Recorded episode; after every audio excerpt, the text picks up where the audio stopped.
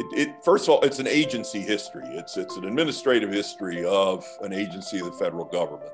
General Pershing was very proud of his soldiers. He was very proud of what they had done, and he was heart and soul committed to getting that story out. And one aspect of the story, of course, was to memorialize. As part of preservation, they're preserving remembrance, they're preserving memory.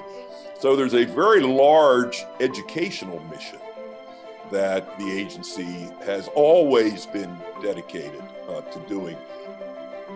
The soldiers to be properly remembered for what they contributed to the Allied victory in World War I. Their deeds had to be noted.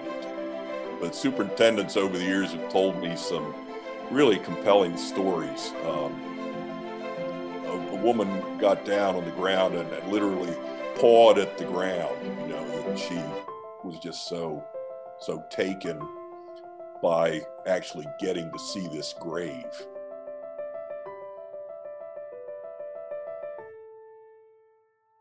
Uh, good day to you. Uh, this is Joey Cochran with uh, the Conference on Faith and History.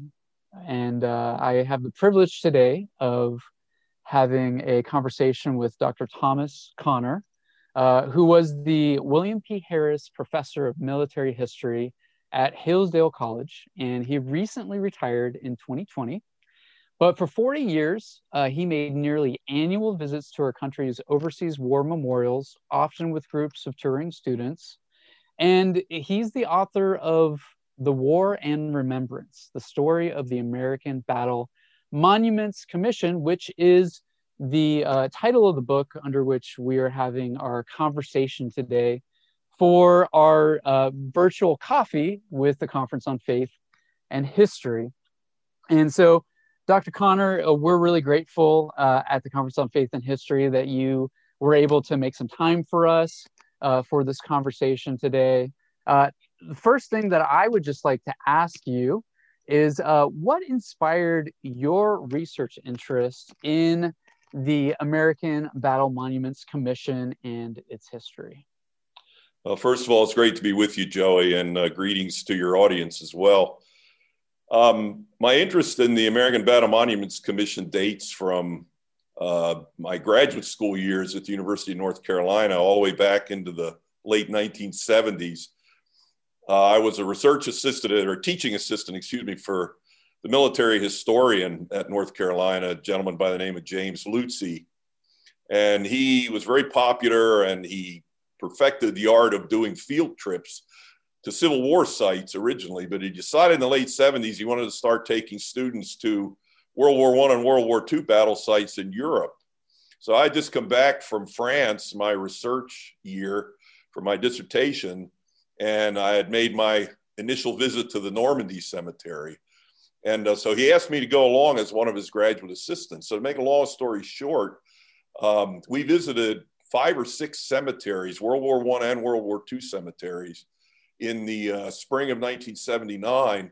And because I was sort of put in charge of arranging those visits, I got to know personnel in the European office of the American Battle Monuments Commission and also the uh, superintendents uh, at the various cemeteries and found them to be just an, an amazing collection of people. Many of them were veterans, um, deeply committed to telling the story of America's wars. And they were obviously also deeply committed to being custodians of these hallowed sites abroad.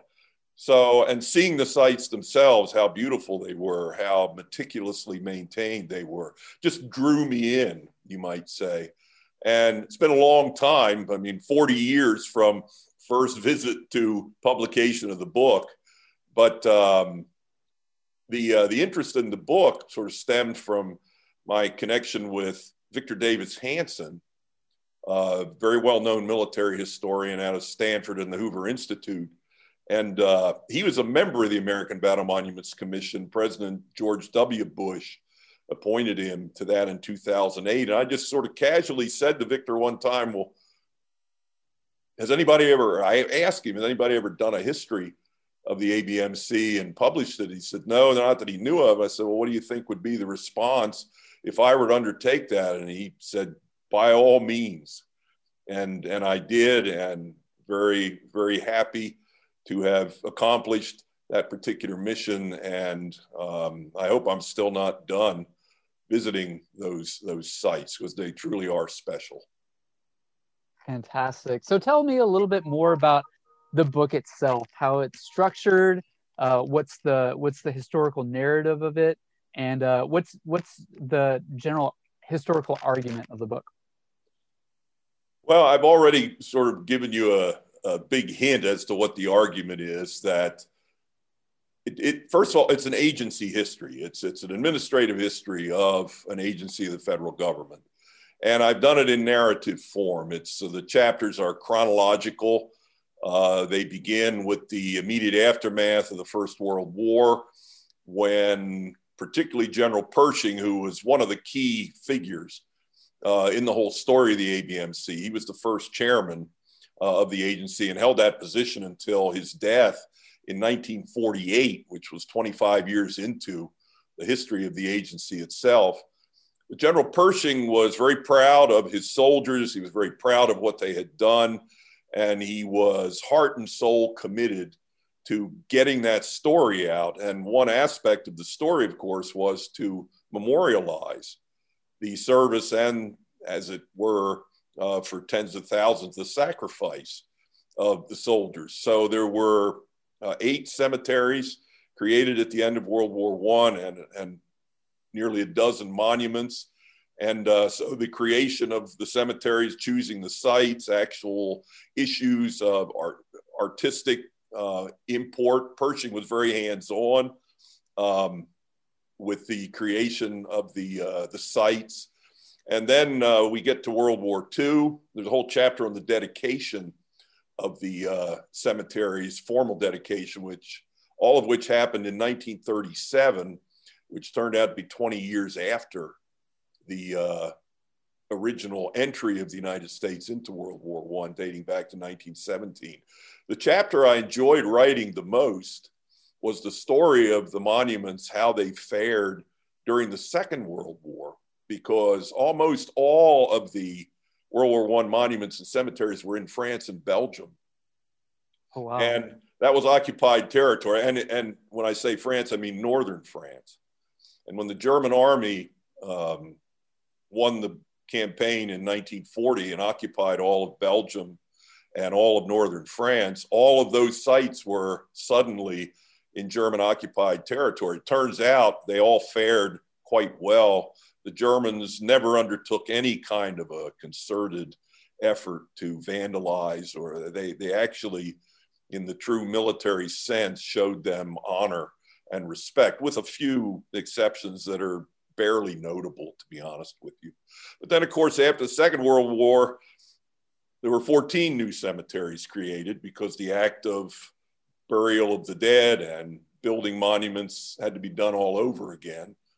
And as it turns out, George C. Marshall was the second chairman of the ABMC, and he served as Army Chief of Staff during the Second World War, one of the greatest soldiers. He was one of the five or six uh, generals of the Army uh, ever in the history of the United States Army. And he was the chairman and lent not only his expertise, but also his, his heart to the enterprise because he loved the American GIs and wanted to see them remembered in, in the right way.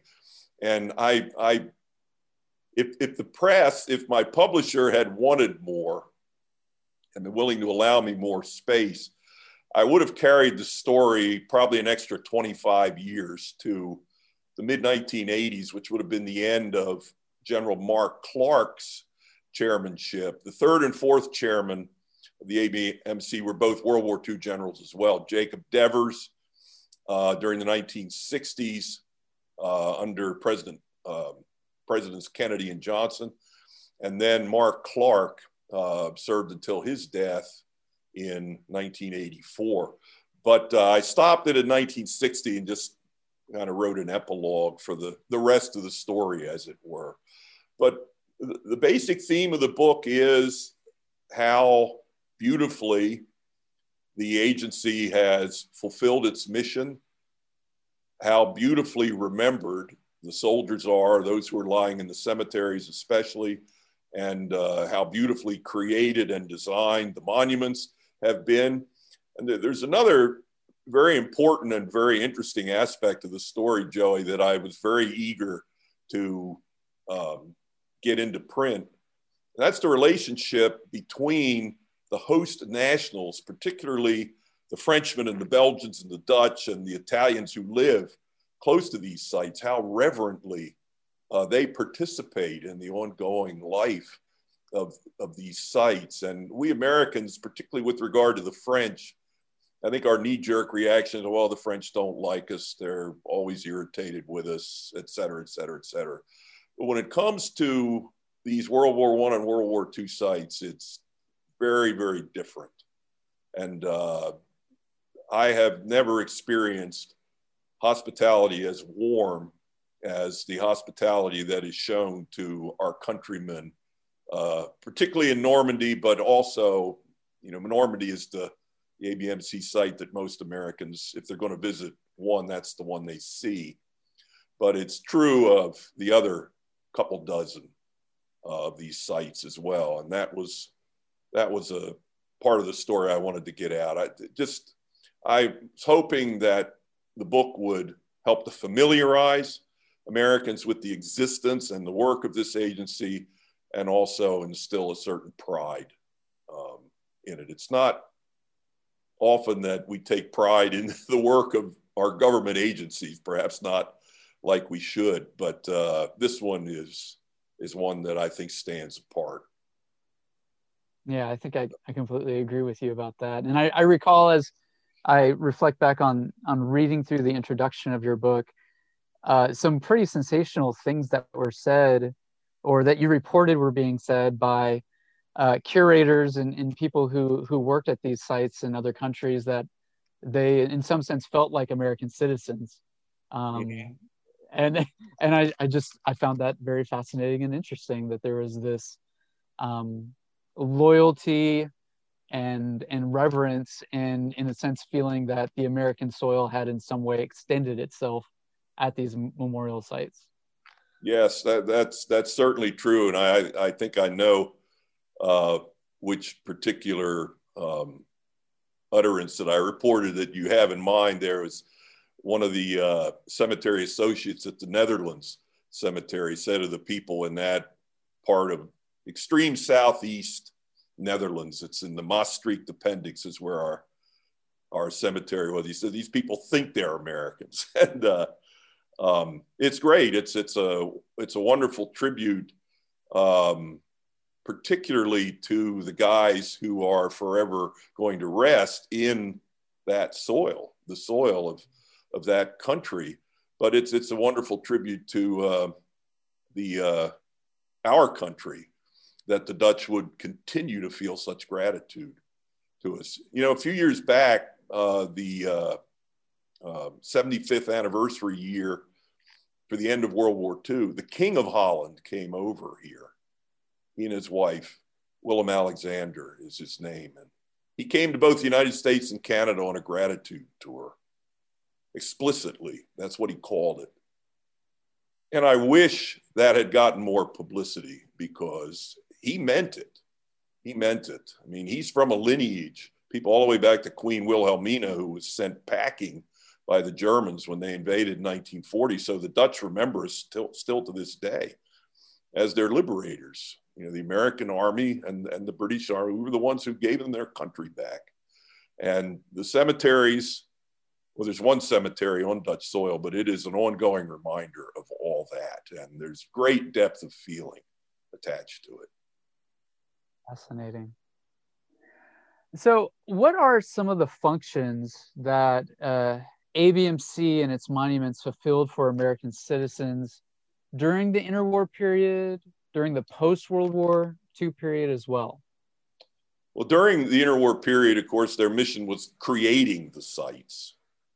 And I, I devoted three chapters of the book, almost half the book, to uh, to that part of the story. But once the sites were created, then uh, the principal mission of the agency became preservation.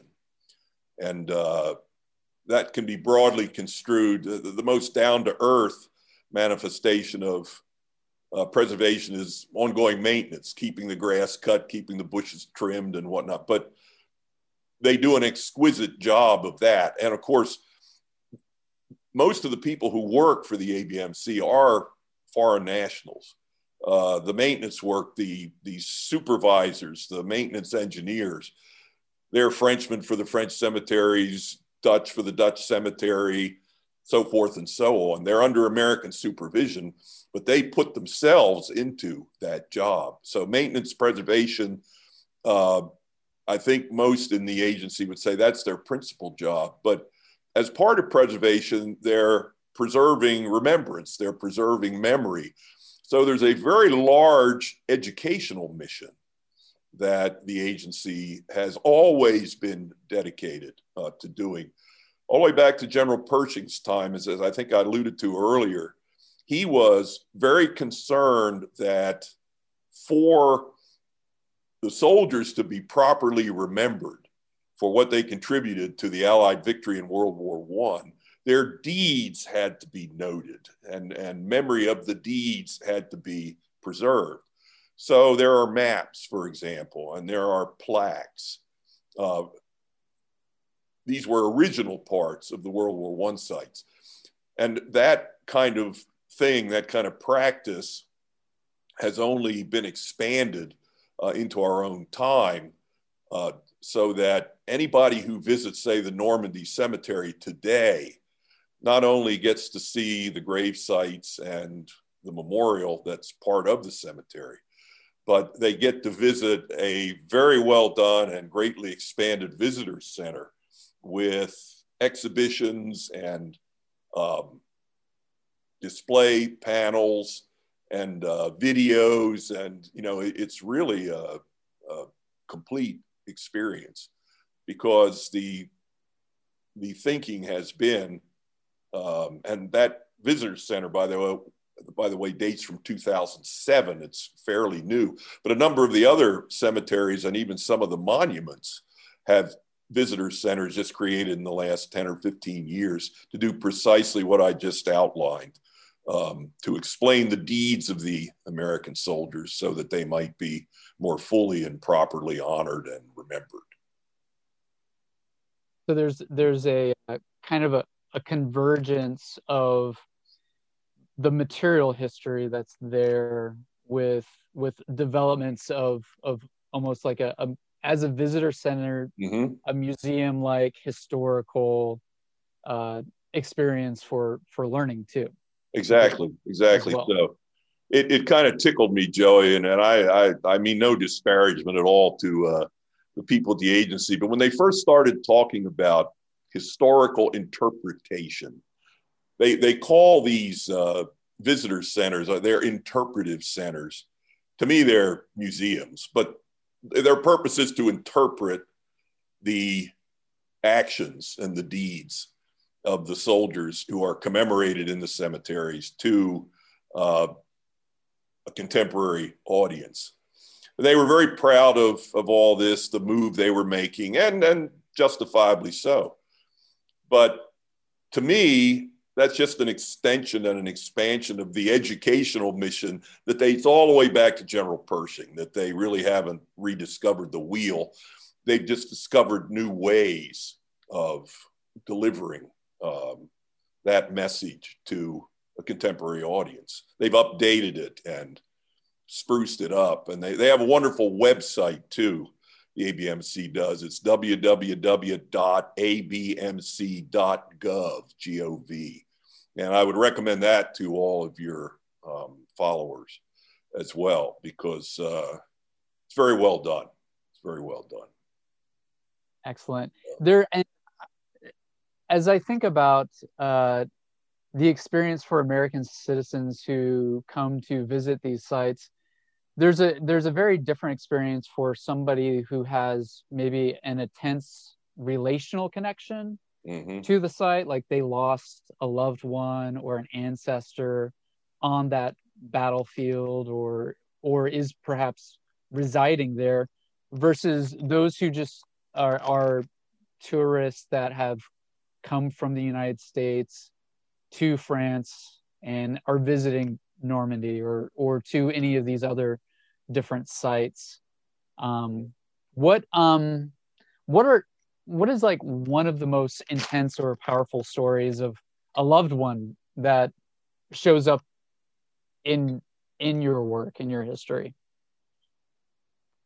well i i did not witness um, this particular incident but superintendents over the years have told me some really compelling stories um, in in answer to the the point that you've you've just raised of of relatives um, who have visited the cemeteries and perhaps um, seen the grave of a sibling or um,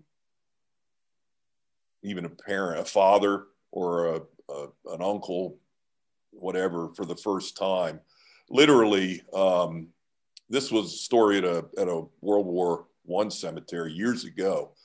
Uh, I mean, when I first started visiting, there were still next of kin of World War One dead who were buried in the cemeteries who were able to to make the trip, and and a, a woman got down on the ground and, and literally pawed at the ground. You know that she was just so so taken by actually getting to see this grave uh, for the first time. Uh, I related a, a story of a another uh, woman, this was a sister of a world, one of the World War II dead. I related this in the introduction of the book. Um, it was at the Henri Chapelle Cemetery where there are a lot of uh, dead from the Battle of the Bulge, for example, uh, buried there. And this sister uh, came. This was, uh, I was told this story in 2010, so this is quite a bit more recent. But uh, she visited the grave of her brother for the first time. So you could say that she hadn't been united with her brother in, well, let's do the math, 65 years uh-huh. from 1945 to 2010. And she wrote a note to him and taped it to his headstone and then walked away, just left, left the note there the superintendent retrieved it and uh, brought it back to the office, put it in a, a plastic bag, and told me that he was determined to save it for the family if any subsequent relatives uh, come over. Because if he left it where it was, the, the weather would have, you know, caused it to disappear. But I thought I was very moved by by that too, and uh, that that she would that she would do such a thing. I mean, she must have felt that there was some spiritual connection with her dead brother in that moment. And there are occasions, there are incidents of that sort that happen, I'm sure, all the time. There aren't so many next of kin anymore, even to the World War II veterans now, but the superintendents are very well trained to deal with people who still are quite grief stricken when they come to uh, yeah. visit. So others are more casual. I mean, you you're right. They're they want to visit, they want to pay homage, but they don't necessarily have an emotional connection of that same sort. So when you take students on trips to battle monuments or or do guides guided tours yourself, what are some of the most important historical insights you share with the people that you're you're guiding? Well from the earliest visits i've made to these sites with students i remember a conversation with jim Leutze. Um, he he was i think quite consciously mentoring me because i was the up and comer he was the well established uh, professor.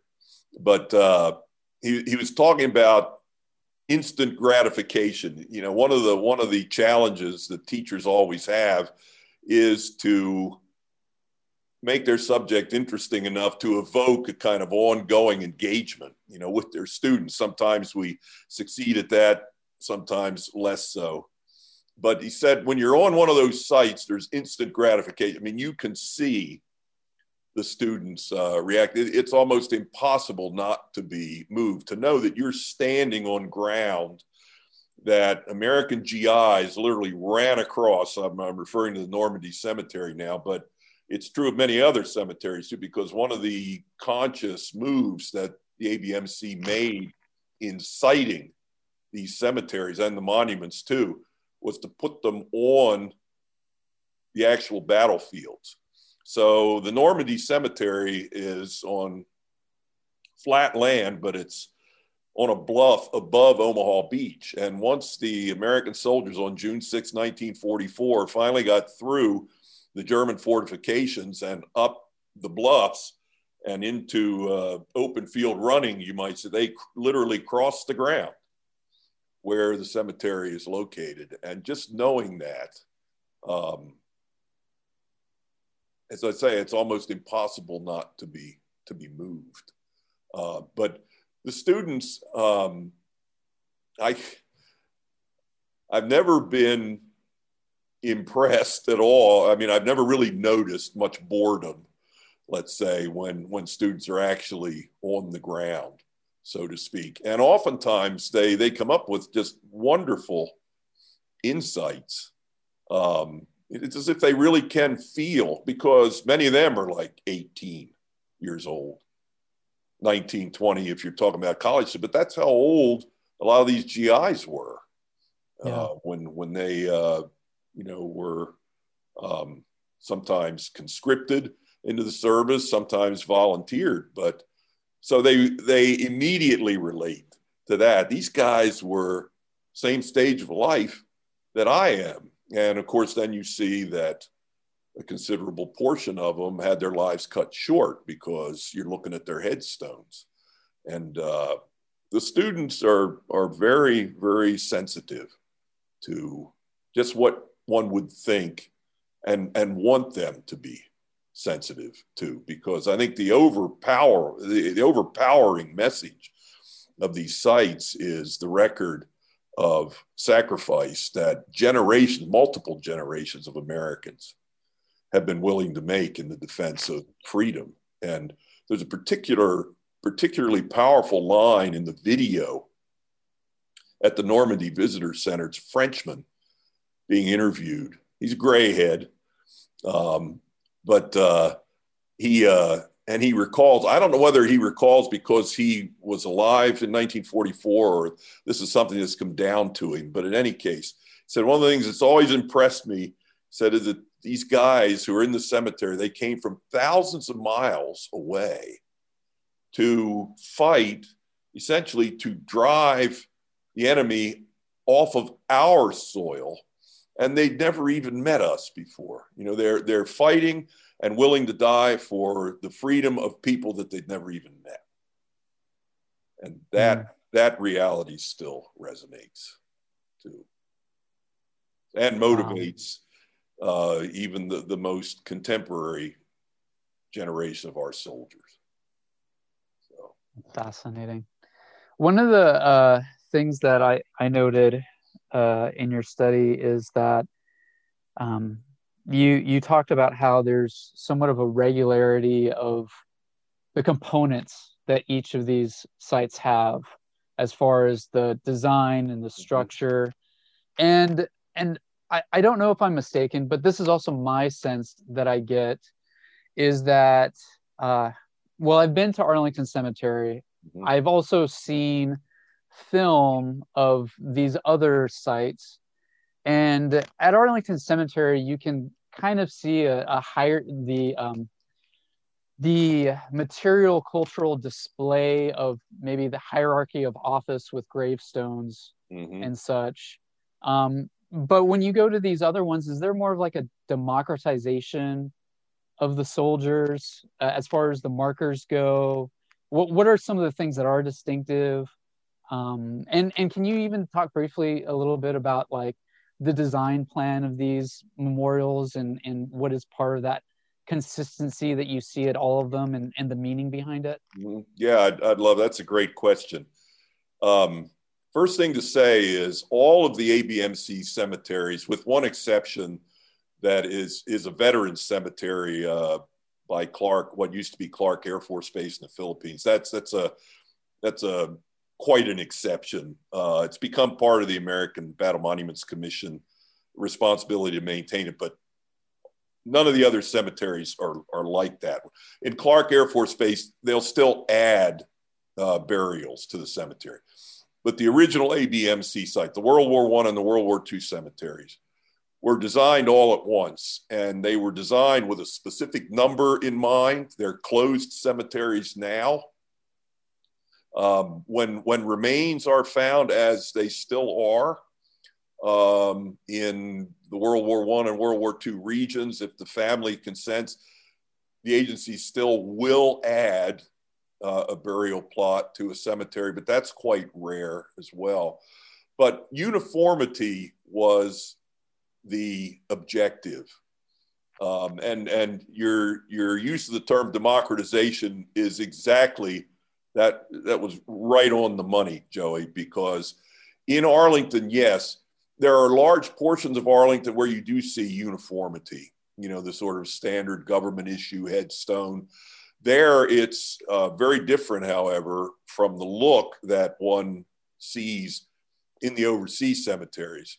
The overseas cemeteries, the headstones are Christian crosses or Jewish stars of David, one or the other. In Arlington, yes, there are large portions where you, you have basically the, the it's a small block headstone, basically square, and uh, well, some are square. Then you also have um, you know sort of a, a curved top I think General Pershing actually lies in, in a portion of Arlington where his, his headstone is utterly indistinguishable from people of other ranks. I mean, you can make an argument Pershing was the highest ranking soldier in the American Army in its whole history. He's the equivalent of a six star general. And George Washington was given that rank, General of the Armies, not Army, but Armies, plural, in 1976 obviously posthumously, it was the bicentennial year. Pershing got it in 1919, and he's the only soldier who ever had that rank when he was alive. But there he lies in Arlington amidst anything from privates all the way up. But there are a lot of what we might call private personal monuments in Arlington that, yes, they, they are wonderful and appropriate tributes to the person in question, but they definitely interrupt the uniformity. Um, in the overseas cemeteries, and this is all by design, the headstones are one of two types everywhere, and it's it's white marble on green grass. That's basically the look, and it's a stunning. It's an absolutely stunning look. One of the most interesting little controversies um, that, Pres- that General Pershing actually had to solve, and the commission as well, and ultimately Congress too, in the 1920s, was what shape would the headstones take? And uh, there were some who thought, well, the overseas cemeteries should be little Arlingtons. They should look just like Arlington, particularly for the, the ordinary soldier buried in, irrespective of, of rank. And um, Pershing decided because he got a lot of letters from soldiers uh, and, and families also who had had soldiers buried in temporary cemeteries where there was a wooden cross or a Jewish star in the temporary cemetery. The families did not want to see that change. So he put pressure on the commission. The commission put pressure on Congress, and the decision was made that these religious symbols would prevail in the cemeteries. But um, there are very famous uh, uh, spots in the various cemeteries where a general's lying next to a private. There's no distinction of, of rank. And interestingly, also, Joey, this gets us into a little more controversial subject, but um, black soldiers buried next to white soldiers. And it's particularly interesting to know that this was a conscious decision made in the aftermath of World War I when the Army was still racially segregated. But democratization of the dead prevailed. That's fascinating. And and of course at all of these sites there's also unknown soldiers that are remembered as well in some sort of way. How how is that typically handled? Yes, it just uh, there's an inscription on the grave. Um, well, originally, um, the inscription on the unknowns in the World War One cemeteries were the same inscription that was on the Tomb of the Unknown Soldier, which was dedicated in 1921. The, the original unknown soldier was a world one of the World War One dead, and I think it's something like "Here lies in honored glory an American soldier known but to God." It was a, the inscription was changed at the end of World War II to read, "Here lies in honored glory a comrade in arms, known mm. but to God." that was a little more inclusive. Uh, even back in the 1950s, there was that desire to be just a, a, a little bit more inclusive with the reference. But um, as for presumably, if it could be discovered that the dead was a Jewish soldier, the headstone with the inscription of an unknown would be in the shape of a Star of David. But i have also been told that uh, they just kind of randomly they in in determining whether an unknown would get a Christian cross or a Jewish star, they just did mathematical. What's the overall proportion of Jewish soldiers to um, non-Jewish soldiers in the cemetery, and they randomly assigned them. So it's conceivable that there might have been some mismatching done in terms of the actual religious heritage of the soldier, but in, in an unknown case, you know, that's the best they could do, presumably. Yeah. So. So you recently completed uh, a long teaching career at Hillsdale College and was honored to give the commencement address in 2020. What are some suggestions you have for early career professors as they seek to professionally flourish in their teaching context? Um, yeah, that was that was one of the uh, questions that you uh, shared with me earlier that, that, caused me to to think hardest and and most deeply, and I'm not sure I still have a good answer uh, to it. First of all.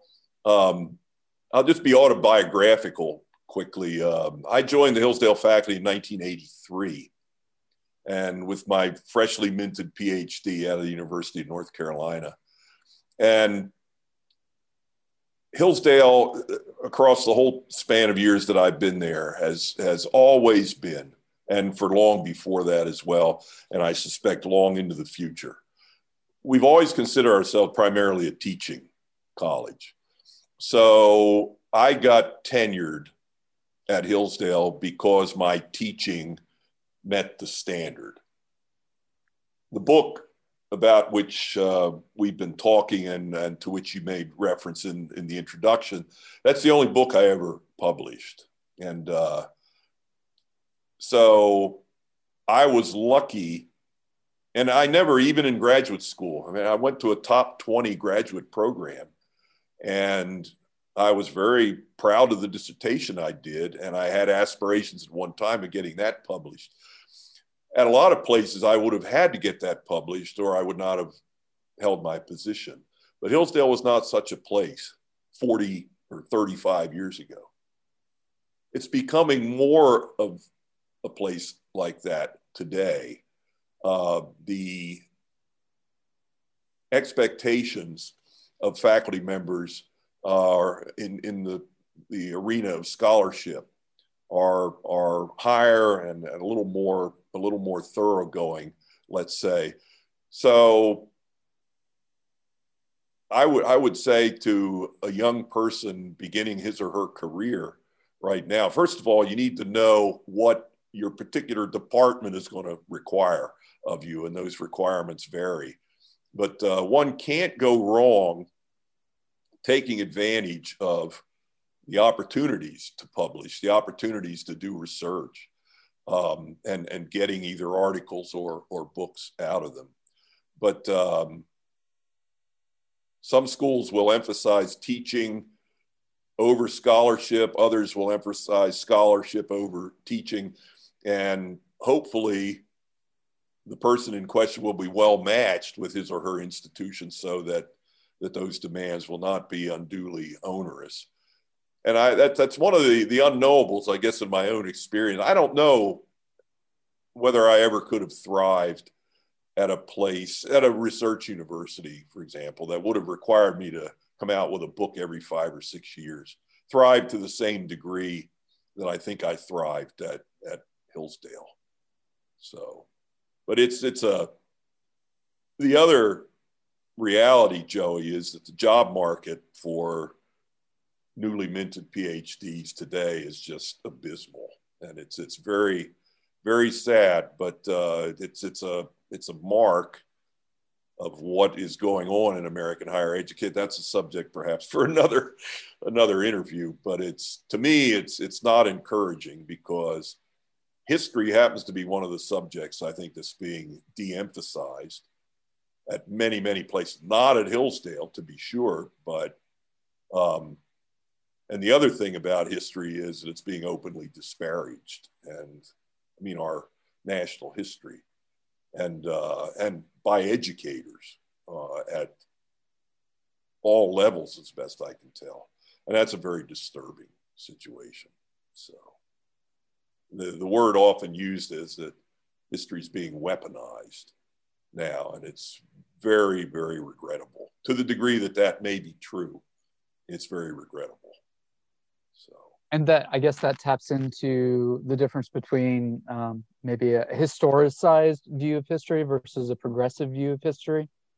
Well, yeah, I mean, I yes, I'm sure that's true, but I, my department chairman uh, likes to say, uh, we teach as we've been taught. Mm-hmm. And looking back, as I've been doing more and more and more as I'm retired now, and you know my whole career is basically in the rearview mirror. But uh, I, I asked myself, well, how how did I manage to do it the way I did it? And I think it's because I'm very much a chip off the block of my own teachers, and I'm very proud to say that because I had superb teachers. They really dated all the way back to elementary school. I mean, I've never had a teacher who did anything but make me more excited about studying and knowing history and ultimately being able to present it to generation after generation of, of college students. So, but uh, uh, I, to me, Joe, I've, I've not done anything outstanding, anything extraordinary at all. I've just done what I always hoped to do and done what I experienced in my student days at the hands of my own teachers. I've tried to be the same kind of teacher to my own students as my own teachers were to me. So yeah, that's a that's a great way to continue to pass on a legacy and and to demonstrate that mentoring really matters and and it's sometimes uh, not sometimes I, I think the mentoring or the teaching component uh, always has a um, a more powerful uh, imprint on students than what books my prof published. And, yeah, no, I and I, that that may that may get matriculation to a point of like this professor has produced this kind of material and it's influential, um, but it's not going to keep students in departments and mm-hmm. and get them degrees and grad and graduate them. So yeah. No, I, I I happen to believe that as well. Another thing my department chairman likes to say, we're teaching all the time. We're yeah. teaching all the time. And uh, especially the small campus, uh, you're running into your students all the time in various settings. And that's kind of experience I had at Hillsdale. And I'll, I will always consider myself extremely fortunate to have been at a place like this and and been able to do what I've done, including the travel and ultimately even when I finally um, got off the nines, you might say, uh, scholarship and publication. So, yeah, and and it's a huge testimony staying staying put in one uh, setting for so long, uh, because there is this, I guess, urge or desire to get to a particular place or mm-hmm. or context, but um, there's something very valuable in in being where you were set up to be for a whole career. That's that's pretty. Yeah, no, that that certainly describes my situation. I mean, I have no, you know, I have no problem certainly with those who want to climb the ladder um, and and who earn new positions and better positions, presumably with each change because of what they have accomplished uh, in the world of scholarship. But I just was never inclined to uh, to uh, to leave here, and I, I guess what you could say about my experience here, Joey, is that the college has gotten better and better. I didn't I didn't have to take a new job to get to a better place. The, the place where I was uh, has you know really um, achieved great things, great made great progress um, in terms of the quality of student and the quality of faculty member it's attracted over the last 40 years, and hopefully that'll. Well, Dr. Conner, thank you so much for taking time uh, with the Conference on Faith and History with myself today to share about your book. And, uh, and we're just very grateful for you once again. Thank you. Yeah, and I'm grateful for the opportunity. Joe, it's been a pleasure. Thank you.